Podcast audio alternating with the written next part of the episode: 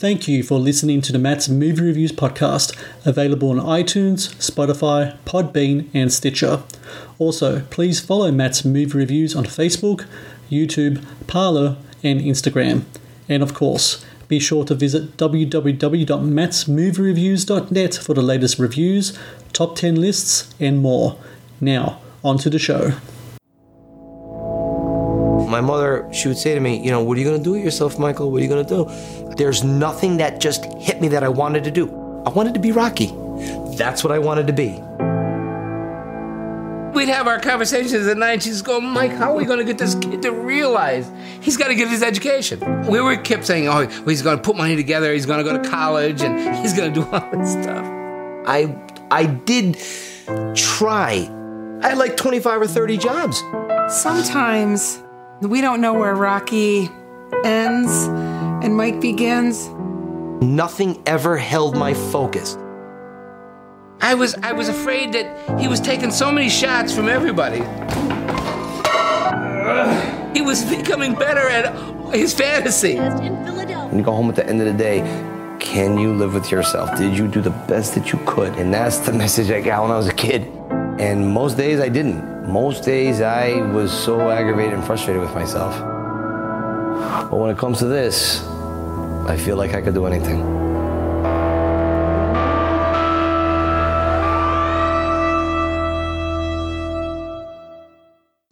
Hello and welcome to the Matt's Movie Reviews podcast. I am your host, Matthew Pejkovic, and this is episode number 313. Available on digital and on demand is The Pretender, a documentary that tells the story of Pennsylvania man Mike Kunda and his lifelong obsession with Sylvester Stallone, especially the Rocky movies from which Mike has found inspiration in an unexpected career as a Rocky impersonator a fascinating look into how one movie can forever alter direction of a man's life. The Pretender is a must watch not only for Rocky fans, but for everyone who's ever been inspired by an art form and are willing to pursue their passion no matter what it is and where it takes them. Joining me now to talk about The Pretender is a film's director, Jim Toscano. Jim, I thank you very much for talking to me today. Thanks, you, Matthew. Thank you. Thanks for having me. So it's really interesting. I came across your film on Facebook. There was a post about it. I was like, I got to check this out. I was saying to you off air, anything Rocky comes up in my brain, I got to check it out straight away. It's one of my favorite movies of all time.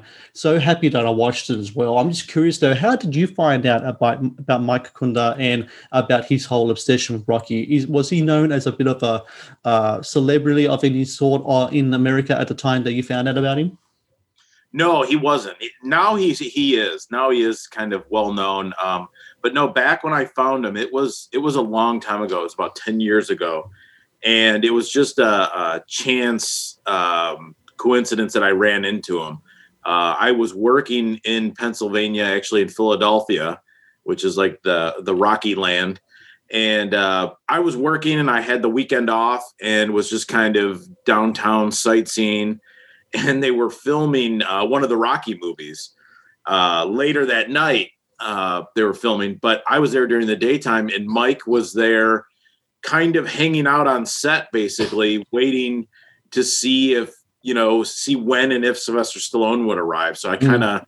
spotted him there, and and um, even back then, he he sort of looked like Stallone, and he sort of acted like Stallone.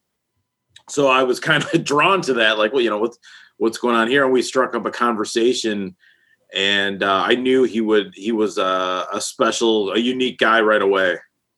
So I heard in a previous interview you done that your initial idea in regards to doing stuff with Mike was something short, five ten minutes, short kind of film. Um, how did that kind of expand into the feature we see now? Yeah, I was just getting into filmmaking, and I thought, you know, let me, you know, I wasn't that experienced, so I thought, let me find a really good story and and film that. Actually, I met Mike first, and I thought, you know, he's got a really good story. Let me just shoot five minutes with him. You know, get a little five minute video cut down, a little mini doc. Uh, I I thought he was interesting enough to where if um, if my skills didn't didn't uh, uh, you know live up, at least I'd have a good story to tell. You know, people would stay engaged for a couple minutes and watch what I had to to show them. But um, but once I went down there with the intentions of shooting for five minutes, it all changed pretty quickly. I mean, but it it definitely changed when I met his parents, um, and just saw like, you know, how real this was. You know, mm. in my head, I'm thinking, I it can't be. He can't really have been a Rocky fan since he was nine years old. You know, it, there had to be this. It has to be exaggerated, I thought, but whatever. But when I went down there, it was it lived up to my wildest dreams. I mean, like there was such dedication and you see it in the film like there's proof basically that you know he has seen this movie over 500 times and you know uh, but the turning point was i interviewed his parents and uh, they poured their hearts out to me on camera which you'll see in the film and uh, you know when i was leaving the first day uh, his dad you know pulled me aside and slapped me on the back and said you know we we are so thankful uh, that you see something in our son and that um, you know you want to tell his story. We can't wait to see this film. You know, and then so when he did that, it was like, oh, no pressure, right? You know. so that that really did it. That's when I knew I couldn't squander it on a little, you know, quick five minute thing. Like we needed to really take our time and and make a tell Mike's story. As a filmmaker yourself, Jim, where are you at um, in your life, in your career? Um, have you done stuff already before? Have you already worked on shorts or, or any other type of film? Or is this kind of the first time you put in your foot in the deep end? Yeah, this this was our our first feature feature length documentary. Um, I'm in Detroit, Michigan, and we have uh, a production company here that we mainly do a lot of automotive work. You know, because mm. we're in Detroit, we do a lot of commercial work uh, for Ford, uh, Chrysler, G- General Motors, um, and we do. Uh, so we do a lot of that. This was our first feature length doc, and we also have done some uh, feature length docs since then uh, for PBS uh, here in in you know public broadcasting here in in Detroit. but but since the Pretender came out, there has been a couple other opportunities that came up for some new documentaries and uh, and something that we're we're already working on already. You know, when you approach Mike with this idea and it turns into what it's going to eventually going to turn into, what's his initial reaction uh, to your pitch? I mean, is he more than willing to share his story, or is any sort of kind of like hesitation on his part? Um, considering that you know this is a really kind of unique kind of thing. I mean, you have your Star Wars fanatics, you have your Star Trek fanatics. You don't really, you know, come across someone kind of like Mike to the extent of being the Rocky fan that he is. What's his kind of a, a, his reaction to your pitch as to film his life and tell his story? Well, I eh, overall he, he was like uh, very eager. Like, yes, yes, come down, come down. Let's let's shoot. Let's do this. Let's do that. To to a point where I was even. Um, surprised by it. You know, like the, you'll see in the film, there's a part where he talks about uh, Rambo, and mm. you know, he mm. kind of had a little time period where it switched over to Rambo, and and uh, me and Danny Janino, my my partner here at the at the production company, I said, you know, it'd be kind of cool to you know get him in the in the woods and and talk about you know i said i don't know he you know i'm thinking he might um, be hesitant or like nah i don't, I don't want to share that i don't want to go to this park but you know, as soon as I asked him, he's yeah, let's go. Let, yeah, I'll show you around. I'll show you around the park. I'll show you what I did. I used to light little fires and you know this and that. And I he was very open, always always willing to uh, to do to do something to for us to let let to, to let us in basically. You know, it's interesting you just mentioned the Rambo thing there because a lot of people are gonna be introduced to the film with the whole the Rocky part of it all. Um, the extent of his obsession, though, to all things Stallone goes way beyond that. You mentioned the Rambo thing. He had a tango and cash phase, and who knew anyone could ever have a tango and cash phase? Um, he also had like the whole Get Carter thing as well, um, yeah. with the silver suit and everything. Um, when you realized that his obsession it went beyond Rocky and like just went all across the spectrum of everything Stallone, what's your reaction to that? Um, it, that's a good question. Uh, it was, it was uh, like surprising. You know, it, it was it, like I said earlier, like it lived up to what he kind of portrayed, you know, when I would talk to him, like, you know, oh, I'm the biggest Stallone fan. I'm I'm I'm this and that. It was uh, you know, surprising. It was impressive in a way, you know. Um, and you know, all like when I met him, I mean, it is it seems crazy, you know, like even his wife says in the film, like, you know, he's it does seem crazy, but then you think about like sports fanatics, or you think about like an accountant that loves his job and uh, you know, all he thinks about is numbers and you know, things like that. So it was it was relatable though. You know what I mean? It, mm. it was definitely like shocking. I guess that's the word. It was shocking, but in ways relatable you know yeah and i think what did you think what did you i mean think? the thing that i took from the movie after watching it is that he pursued his passion and like you said, your passion could be anything. Like you yourself, you're pursuing a career as a filmmaker.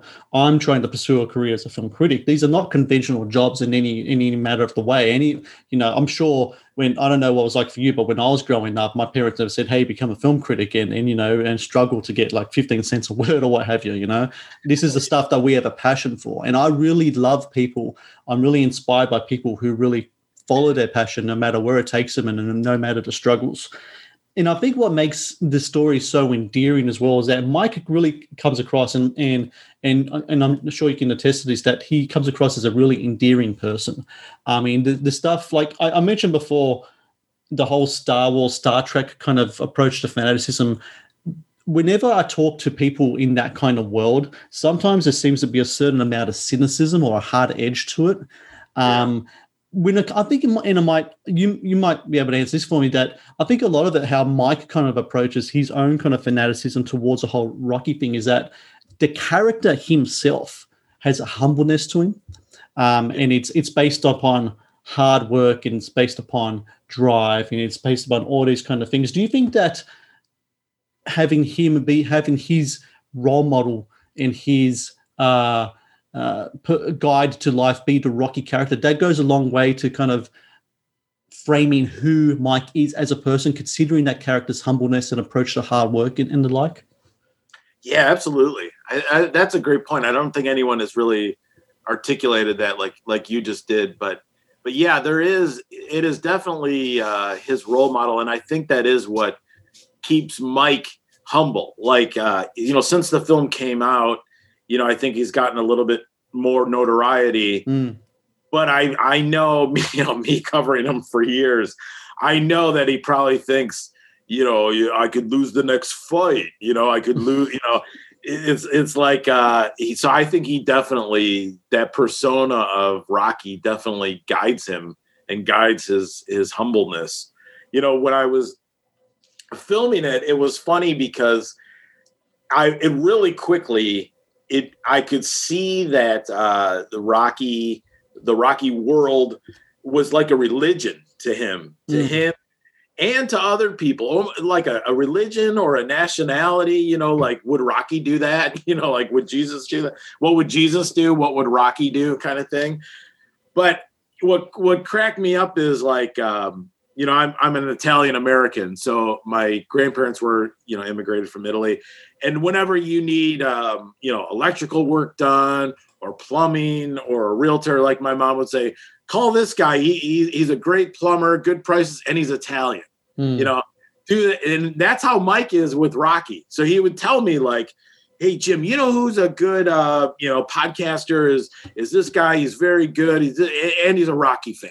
Like every you know every little thing would end with and he's a Rocky fan, you know. So it, they're definitely I to answer your question, yeah, he definitely takes Rocky's lead and how he kind of shapes his his uh, actions.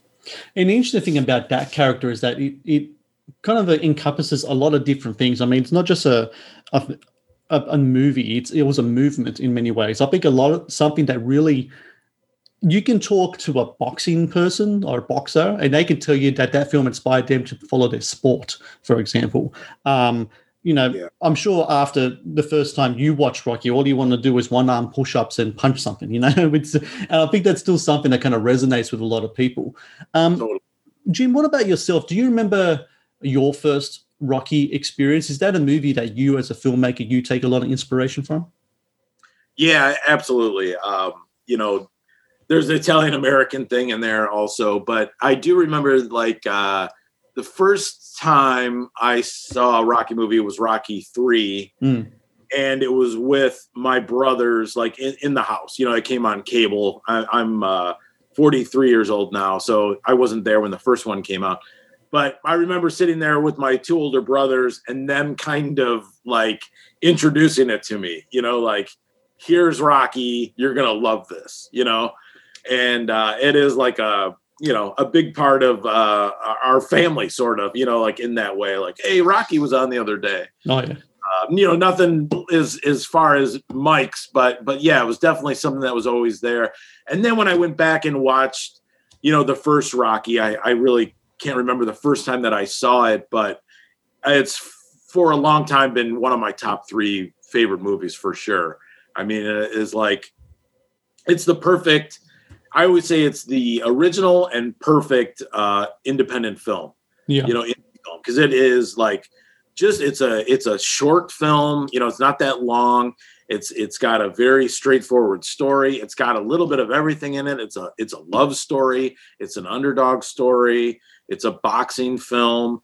It, there's a, a little bit of mafia tie in it. I mean, there's just has and it was made on the shoestring budget. So for many reasons, it's it's one of my top three films, definitely. And I think something that's really important about that film, and, and, and I know you mentioned before um, the connection with your Italian American heritage. So my background is Croatian, and Croatia's like right across the like almost neighbors to Italy. Um, so I'm from that e- region of the world. But I think a lot of people that come from kind of migrant families, especially from Europe, really take to the Rocky Balboa character because at that time, and even still to this day, a lot of people presented from Europe or whatever are kind of presented kind of like um, criminal kind of acts and you know there's the whole mafia thing sometimes. And there's well in, in the case of my uh my um, background you know we recently had a war in croatia like 20 years ago. So that kind of like has that but this is like an inspiring story of a guy who came from a european background. Um he's living the american dream. And i think that go, goes a long way as well. Yeah, absolutely. Absolutely. It's just this, you know, this underdog story of like no matter how bad things are around you, you can you can rise up, you know. And and for Mike that was that was just him being kind of a, a lost kid with, you know, with without much direction and getting kind of picked on as a kid. And uh this this became his uh you know, way that his family bonded and the way he got through things throughout his life. very true Yeah, yeah. you know, um, Rocky has his Adrian. Mike Yeah. has a very, very supportive wife as well. Um, you know, I think a lot of when you get married, you take on your, you know, your partner's baggage in a lot of ways. And Mike, Mike has a lot of it in the form of like, you know, uh, Rocky memorabilia and everything else that comes with it. And and he, and he becomes Stallone in such a an easy way. It's, it's kind of um, I'm taken back sometimes that sometimes he kind of adapts to the mannerisms of that Stallone has. It's not like a the impression that he does isn't huge. It's like these little kind of things that kind of build up to a to a to a complete kind of whole. Um, and I really love the way he approached it. And I'm sure for his wife, it it would have been something to to get used to. Uh, she met him though during his Rambo phase. Is that is that Yeah. right? Yeah, yeah, which I thought was interesting. Yeah, yeah. I guess you know she says in the movie she liked the long hair and the, the look of him. So yeah, she she met him then, and uh, and uh, yeah, it's been. I think they went to high school together. So Hmm. no, they went right after high school they met. So yeah, they they have known each other for a long time, and and she's there. She's there by his side, like you said, a hundred percent. I mean, I she gets you know, when we first started filming, uh, we went around. I mean, she was excited, yeah, just as as excited as he was. I mean, it was even more sometimes. Really, I, I thought like, wow, she's she's almost into this more than than Mike sometimes.